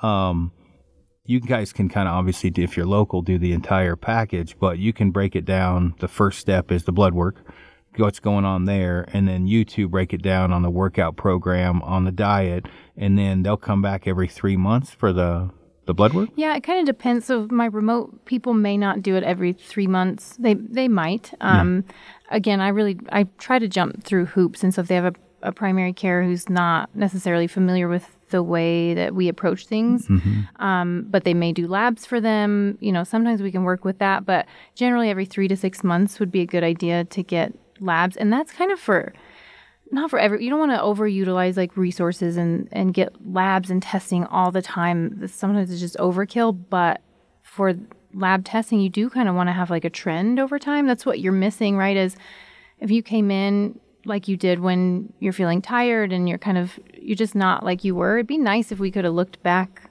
at some labs when you were feeling great. So that's a reason why even if you don't have major concerns you may just want to get some blood work done so that in two three years you know we always want to be a resource for people over time so even if they're not doing a program they can come back to us and go hey let's do another set and see what things are looking like now because i'm not quite feeling you know and i'm kind of biased because even if you're super fit and you know you you're working out all the time, you still may want to check with them about are you sort of overtraining a little or is your nutrition a little bit out of balance or your needs different now? Um, but yeah, so just periodic lab work, and that really applies to anyone and men and women. Women are a little more complex with menstrual cycles and stuff, but it's the same same approach. Well, and it also above me on fitness. If a guy has high cholesterol or has hereditary issues, you guys can get a jump on that early. You take Brian Broderick. Um, dad died of a heart attack at 40, um, and he's stuffing moon pies and ho hos down his throat constantly. Will that ever change? Who knows? But you guys can help get a jump on that on the diet and fitness side of things to where something that might extend their life and, and definitely gut health and everything else. I mean, it's the one thing I found with diet and nutrition is once you get on it, it's almost like religion. You found God and you're telling everybody about it all the time. Well, it's not because you feel like you're better than everyone because you've got on the diet. It's because you felt like shit for 15 years of your life. And then all of a sudden you feel great. You want to tell everyone about it. I, it's hard not to become preachy about that sometimes because it's like, Amy's family was at the house the other day. Every one of them could have dropped at least 150 pounds. and I, am not shitting. you. I was like, and I'm trying to be as polite as I can as they're making fun of us for like the way Amy makes ranch dressing and we use Vegenaise instead of mayonnaise and fuck everything we're eating, they're making fun of us. And I'm thinking, you're going to fucking die tying your shoes and you're making fun of me because I have Vegenaise. I'm like, what's funnier, right? Like, what's, what's, and, but politely, I'm like, well, you have 12 pill bottles I saw you pull pills out of this morning. That could probably all be fixed by a good diet and a workout program, but instead you're not working out at all and you're eating horrible. and Instead, you're taking 12, I'm not shitting you, like a maraca, 12 different pill bottles he was pulling it out of. And so those are other things that I try to get us think about it. Hey, it's a lifestyle, not just for hunting. You're going to live longer too. So, and, and that's not to whatever preach about that too much how much have you guys seen that like change people's lives completely? Uh, a ton. Like even just in my like my mom, um, you know, she was trending the wrong way. I would just be nice and say that. Um, but we got her diet and exercise routine back in check, and I mean, she looked insanely different. I mean, she went from being about 160 pounds to being 133 and moving better than she's ever moved before. And it's just, it's huge. I think uh, people just don't realize it. And it can be one of those things that where people are like, gosh, aren't you guys way overboard? Even like for my father, he comes up to visit us in Denver and they come and hang out with the kids. And he's like, what are you and Jess going to go do? And we're like, well, we can go work out. Yeah. Um, and it's not necessarily that it's just like an obsession. It's just part of our lives, and I think that's where people are missing it. They're ex- they're looking at the more of the vanity side of it versus what it will actually do for your health. And Yeah. it can be tough. You can get that those like I mean everybody's just basically in a war anyway about nutrition topics and fitness and all that. You can get looked down on because you're overweight. You can get looked down on because you're fit, and people are like, "Why are you doing that?" and it's so annoying, or you're obsessed, or whatever. And you know that's kind of part of having the team too. Um, And the other thing I just wanted to mention the story you're telling about, you know, people when they're in a situation, they kind of know that there's risk and th- that's more again the behavioral psychological aspect of this which is also equally important is you know sometimes people are just in denial or they have fears or they feel like helpless. And they they're like you know it's just going to happen. Pro- they've almost just resolved that. Yeah. so having people or you know whether it's us or anyone even your primary care maybe you can s- sit them down and take a little bit of their time. I don't know. There's everyone's busy but and really just try to get a good team on your side to help you through that stuff because you can sometimes break through those barriers like why are you eating moon pies It's- you know but sometimes you got to have the bro conversation about it like what the hell are you doing and then other times you need a little uh, gentle Sometimes I just try to hand people things. I'm like, here, try this. Like, Yeah. see what you think. And then they're like, oh, that's really good. And then they kind of gravitate to that from now on. But um, yeah, I mean, health and wellness, or health and exercise and wellness, even for that matter, are are big for anybody. Um, and I always tell the story about my grandmother. You know, she was ends up diabetic at the age of 70 and, and basically stops moving and starts reading books and you know maybe six years later she you know died and so it's one of those things that my family makes fun of me for but i say all the time once the day you stop moving will be the day that you start dying and No, I mean that makes total sense. And one thing, even though, and I, I fuck with Frank all the time about CrossFit, is when you talk about surrounding yourself with the right people, that is one of the best things about something like CrossFit is you are surrounded with like-minded people that will keep you trained. And there's a lot of fitness, uh, and, and I crack jokes about them, but there's a lot of train to hunt activities where they're, uh, I guess, kind of a CrossFit type of a, well, they drag sleds and flip sandbags over and shoot their bows and it's all good because it at least it does give you a goal and it gives you something to to achieve or work for. Um, and if you're, I, I don't do any of those things, and I get like people get mad because I make fun of them. But I, in, in all fairness, it is a good idea because it keeps you honest. I mean, I can't get him to go shoot his bow with me because it he's going to work out at five every day, and that's a hell of a lot better than not you know working out at all. Um, and the same thing kind of with the the gym. I for me the biggest thing was a routine. No matter what, go into the gym at a certain time, um, or I wouldn't make time. So I made the time, and it's just no matter what I went. Um, and that can be hard with kids and a job, but for the most part, I've found it's an excuse. You can generally, you might have to wake up a little earlier, but you, you can find time through the course of the day. yeah that's one of those things that i tell people all the time i'm like if you can just set aside one hour that's roughly 4% of your entire day and if you can't set that aside you got to be joking with me i mean one hour is not that much and it's just necessary it's good for your it's good not only good for your health it's also good for your brain just the mental release and being away from everything and just putting in a good effort at something is is huge it'll help you you know exponentially Yeah, and I've you know, as far as like, I'm like, hey, if you can't make it to a gym, you don't have to work out in the gym. You can do air squats, grab some dumbbells. I mean, you can do push ups, pull ups, and then you can go for a run. You don't have to have a, a gym. I think the gym gives them the, the achievable, or what's the word? It gives them something to try to achieve towards to get to the gym to work out. But you really can get a pretty freaking crazy workout in it at home without even getting to a gym. I was going to say we have a we have some clients like that where you know they may have some access to the gym, but a lot of their program is designed just at home for what they have Right. access to. So yeah, we have one girl specifically. sh you know, she works a ton and she's constantly stress ball. And when we first built her program, it was hard for her to meet the compliance rates. And that's one of the cool things about you know the app that we work with is that we're able to see their compliance rate, so we can actually, hey, you missed this week. Anyways, we noticed that she was her trends were really bad, and and so I finally called her. I said, hey, what's the deal? What's going on? How can we make this better suitable for your lifestyle. Um, she said, "Well, I have X amount of equipment at home, and I want to work out there, you know, three to four days, something like that." Um, so we they built, or me and John built a program that was suitable for that, and all of a sudden her compliance rates took off again, and you know she's dropped. I don't know since she started between you know the hormone therapy and with us, she's probably lost close to you know 40, 50 pounds. So Yeah, Strategizing is important, and you have to keep doing that over time. and Sometimes being we honest, that. I think a lot of times people are afraid to to tell you the, their truth. Yeah. You know? And I think if you the more open you are to people like Sam or myself or John and and Jess, that the more information we have that can help you. So if you're just going to tell come to us and tell us, um, you know, half the story, then we're going to only get half the results. So it's better just tell us, and then we can work around that and make sure that it's the best suitable program for what your life is at the time. And your life's going to change. So, you know, make sure that we know that hey, you're going on vacation and you're probably not going to work out. That's fine. We can pick things up and we'll figure it out when you get back. So, As far as goal, goals go, which I'm probably as bad as you, what's your goal, Frank? Goal Yeah.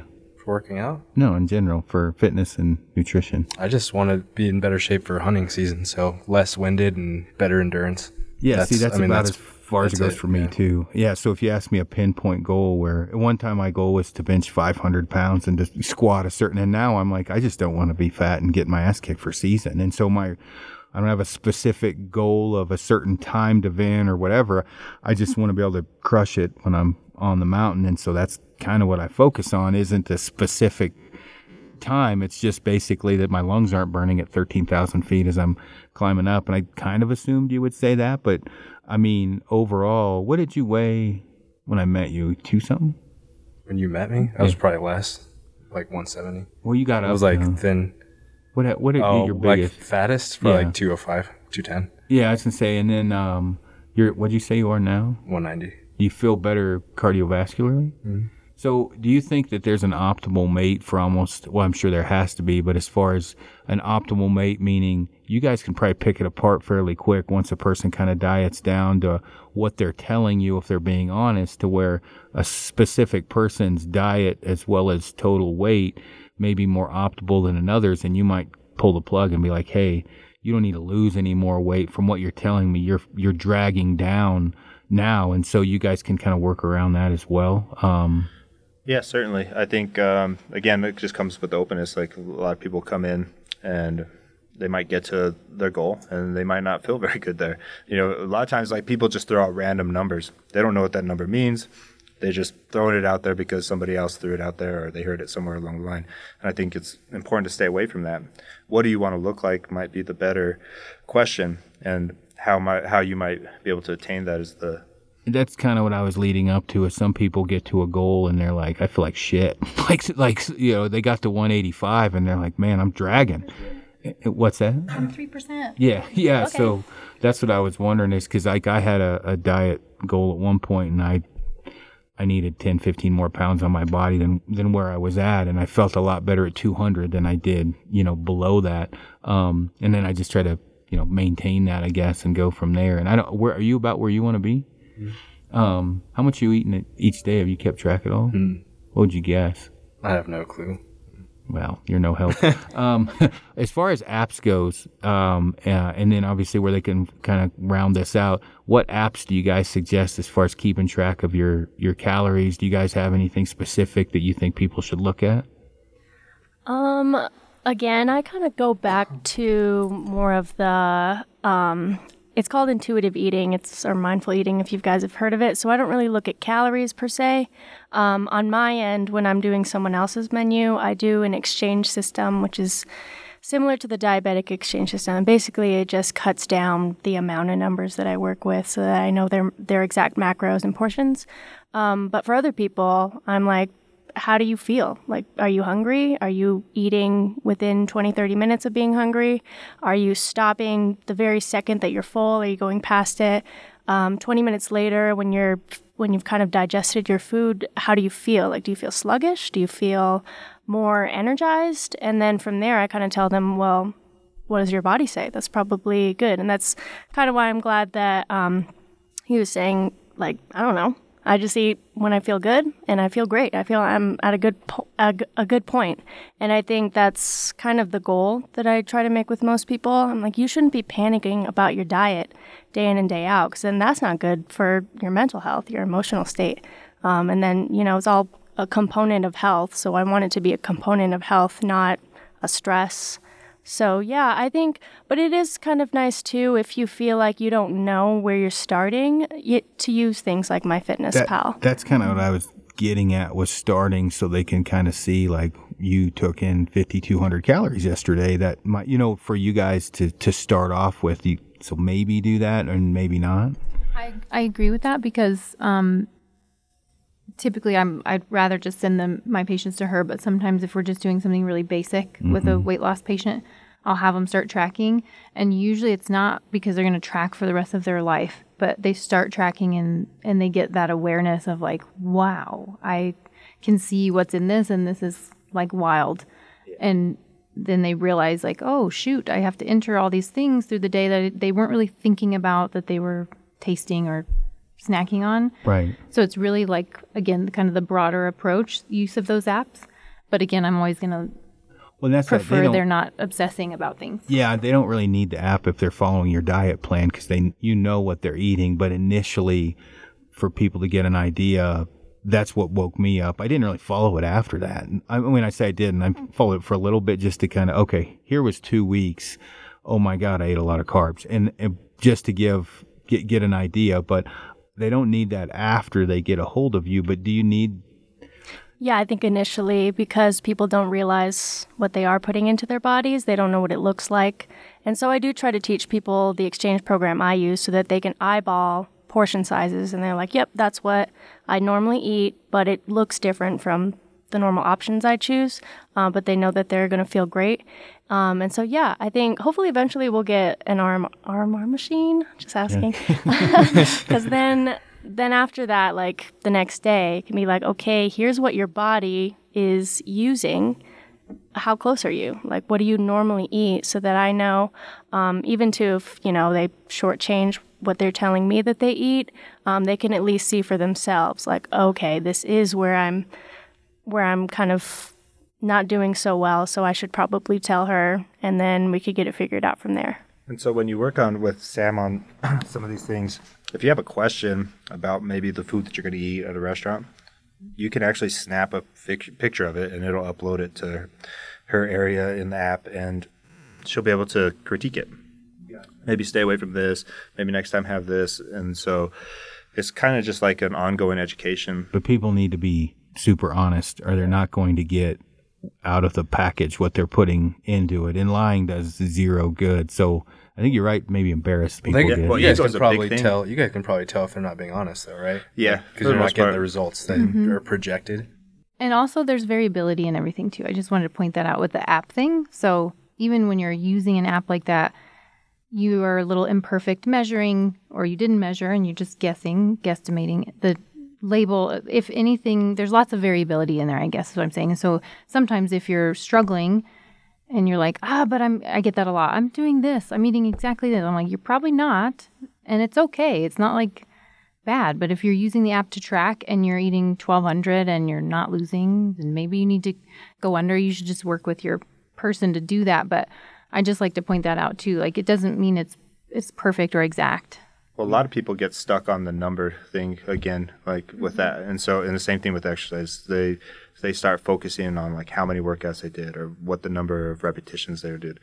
Like, and sometimes even when I'm training Jess, um, you know, she'll be like, "I got to get this workout in," but it's like you know, ten o'clock, and I'll just say, eh, "Skip it," because you're doing more harm stressing about it than you are just missing it, and we can just pick up tomorrow. So it's okay. no that makes sense and i i don't know how much you guys see this but one of our buddies um is uh, extremely large, and, and and there's a few other guys we've had that are like, hey, here's my diet, and they'll type it out, and they're like, and I know what they look like, and I'm like, well, that's not your freaking diet. I can tell you that right now. You're lying. Like, what do you mean? I'm like, if that was your diet, you'd look like Josh Bowmar or, or you. I mean, you. I'm like, there's no way. And then I'm on the phone with them a week later, and they walk into a restaurant and they order, and they're like, I'll have hash browns and six eggs and double the bacon. And I'm like, dude, that's 2,600 calories right there. Yeah, but this was just one meal. And I'm like, oh, how many of those one meals are you sneaking in that you're, you know, kind of just not being honest with yourself because, um, or, or example, I only ate, you know, I only had 2,400 calories today. That's not that much, but you had it at eight o'clock at night before you went to bed and you starved the rest of the day. And so those are all the things that you guys can really keep people honest about, which is super important. Yeah, and one thing that you can do, and people do it all the time, and you see it, like you know, The Rock's famous for it, is just having one big cheat meal. That way, you have something to look forward to, and it doesn't, you know, you can have the things that you want basically. Well, you yeah, you can build everything that way. I just wanted to point out the bad versus good thing too, because you can get stuck into that like, okay, this is bad, this is good, or I'm, you know, I'm, I've been good all week, so now I'm going to be bad, and I just, if I could encourage people to think a little more objectively about it and and just be like, is this helping me achieve my goals? You know, rather than okay, this is bad and that's good. That's very just black and white. And mm-hmm. you know, is having a Snickers bad? For me today, if I had a Snickers, it'd probably be okay. I didn't eat much the rest of the day, and I'm going to work out, and that's just an example. I'm not necessarily going to do that, but don't be like beating yourself up over things. I just have a plan. that was a big part for me that has has helped and by no means am I a pinnacle of fitness but the bad versus good meaning if I wanted to eat something bad I would go do something really good for me to eat something bad and and that may not be a good idea but if I'm like I really want to eat three peanut butter bars I would go hit the gym really hard go do a bunch of cardio so maybe I didn't take as big a step back it felt better about me earning that I didn't do it all the time, but it definitely kind of helped me mentally of like, all right, I'm not going to feel like shit after eating this, even though it's probably something I shouldn't because I, you know, earned it. I may not be taking a step forward in my diet, but I was, so wasn't taking as big a step back. You're actually strategizing there, though, which I like. I so you, do, yeah. you know, that works for you because rather than you going, oh shoot, I'm going to eat three of these. Well, might as well just skip the workout too. Or, you know, that happens. So I know I, you're kind of like that too, I guess, probably a little bit. What's that like? Strategizing? Maybe not I ate some pizza yesterday. I ate a piece of pizza. You're you're very conscious of it. I mean, I'd say that you know you work out pretty. You don't stress because you ate three pieces of pizza. You just may not eat pizza again for a little while. And I think when people do stress over it and make it a big deal, it seems they you guys deal with it more than we. They fall off the wagon and just say fuck it and don't do it anymore. And it's like, hey, it's all right to cheat every now and then. You don't need to fall off the wagon totally. But how many wagon faller offers do you guys have to deal with? Um, is it are you talking people off the ledge quite a bit? I think uh, I think it's an ongoing thing depending on the topic. Um, but yeah, we have a, a few that are just problematic all the time. that's okay. And that yeah, that's okay. That's part of like that's part of the process. And and again, it's like uh, everything is about communication. So if you're just open with us, we can figure it out. If you want to hide it from us, then we're gonna have problems. And um, Then we see it and we don't continue. Right. And I think uh, obviously, like our goal is to help everybody improve. But if we start seeing that everything is you're just not doing anything, then we don't want to waste your money or your time. So we'll just let you go. And that's not to be mean or to be you know to draw any conclusion. It's just at this time you're probably not ready to make the step that you once thought that you might have been ready to do. And I think that's important to have that communication with people. Yeah. Yeah. Also, I feel like a lot of what I do is not nutrition based, it's mostly behavioral based. So that's why I preach a lot about intuitive eating and um, trying not to panic about your diet. And then I'll be like, here's what you should have ate instead, because then you probably won't feel that panic or those cravings later. Like I teach them, this is why your body and your mind is acting that way so that they can prevent it next time, because that's usually what's happening. Did you have anything? Yeah, the the one thing I had to talk with Amy about because I, like an alcoholic, you know, that they don't leave alcohol out on the table. They drink. I'm the same way. I'm like, you need to work on your portion control. It's super healthy, but I'll eat it all, right? Like, like you gotta, and I have the discipline if it's not there to, to work with it a little, but she likes to cook. I mean, she, I don't, I mean, she, she's an Italian, so she cooks a lot. And I'm like, you need to trim that shit down because I'll eat it all at one time. And, and again, like you talked about the, uh, what, what, what was the, the term you used? Is it intuitive eating? Intuitive eating, yeah. Yeah. I eat so fucking fast. There is no intuitive eating because it's so. I mean, I well, he's well, you eat pretty fast too, but I mean, I'll engulf food, and then later on, there's no intuitive to it. I'm like, oh, holy cow, I ate too much, but there wasn't that dull time to, you know, to overeat. I've overate and then been like, wow, you know, it have I ate it so quickly, so portion control is a huge problem with me that I have to think ahead of. Where like, hey, honey, I had her hide. We ordered that Bowmar peanut butter. They have this crunch berry. I had to have her hide it because it. I mean, being honest, it's bad. I I will go by and I'll eat half of it, and then I'll eat the other half, and then pretty soon, because I'm active and I'm not feeling full, I'm eating a jar, an, entire jar of it in the course of four hours. And um, am I gaining a ton of weight? No. Should I eat a whole jar of peanut butter in an hour? Probably not, or four hours. So those are things like I've really had to work on where I'll, I'll hide food. I have to have Amy hide it, and just being honest, I'm bad about it. Yeah, just slowing down and you're, like when you're eating, no distractions. Don't watch TV. Don't be on your phone. Don't work while you eat. Try to, yep. We're doing all of I'm those. seeing red flags. yeah, but like if your wife is cooking these delicious meals, and that's like a good opportunity to like slow down and be like, wow, this is really delicious. I'm gonna savor every bite, and then I'm gonna actually hear that fullness cue, um, because it takes a while. If you're not listening to your fullness, fullness cue, it takes a while to hear it because you never listened to it before.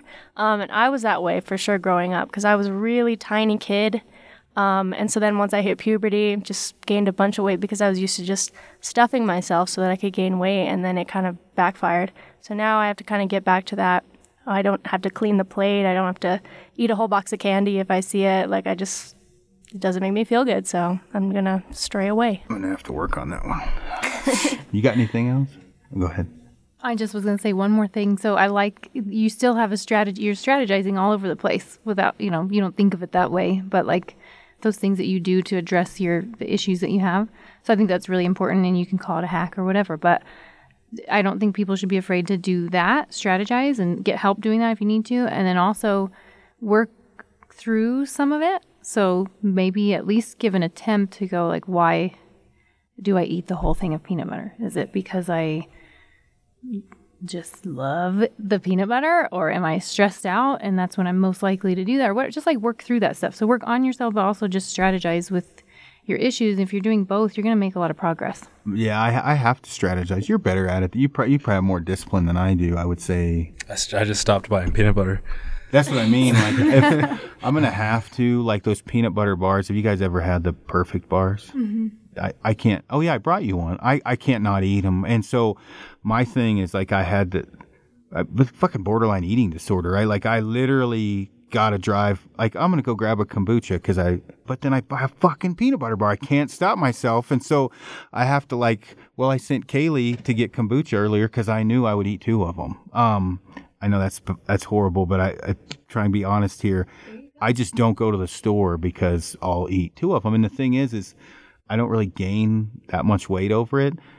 But I'm 42, working on 43, and if I can work around it now, I don't think I'm going to have this same metabolism when I'm 50. So I'm trying to get a handle on it now because I kind of have a history of a fat family anyway. So I'm like get a handle as on long, that now. As long as your muscle mass stays good, you'll probably be okay. Yeah, it's it, it's funny though because I I talk to different people with the same problem, and I'm like, "What? You think you're the only one with that issue?" I'm like, "Dude, I I used to take protein powder and put it in ice cream. I when I was bulking up, and I'd have protein ice cream.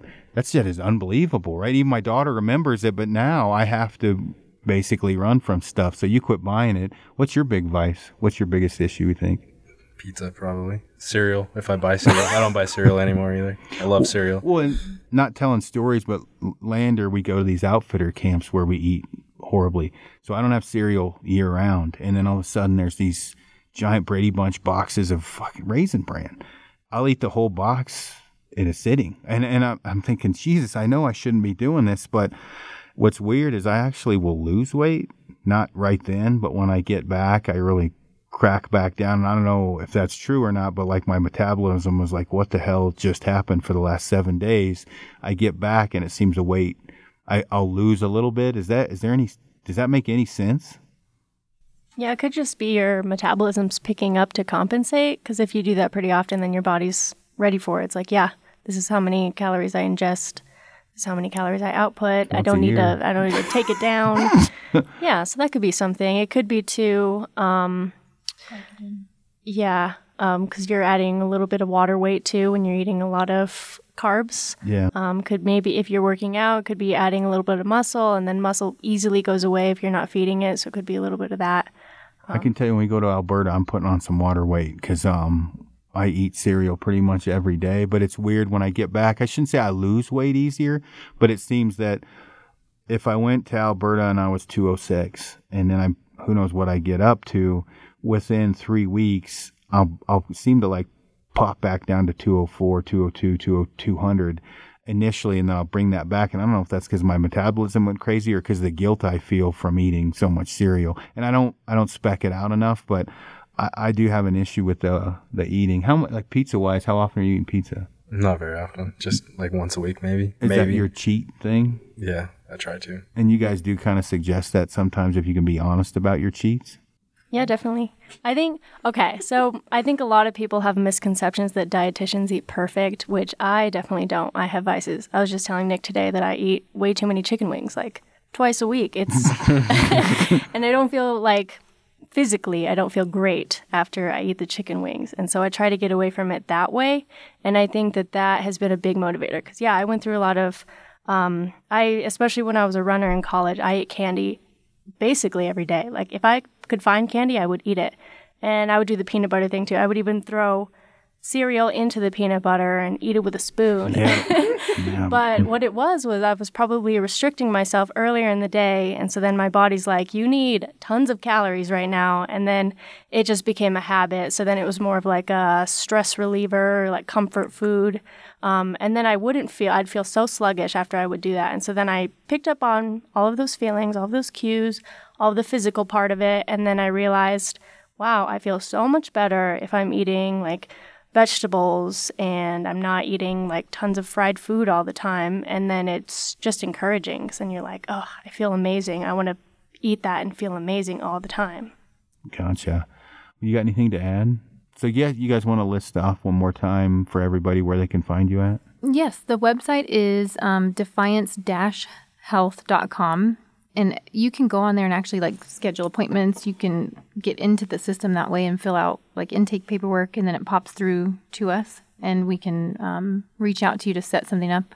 Even if you do like an initial, we have like a couple of different options for them. So you can do like a basic consult where I do just a quick phone call, review kind of your medical stuff, and see if see if there's a way that I can help you.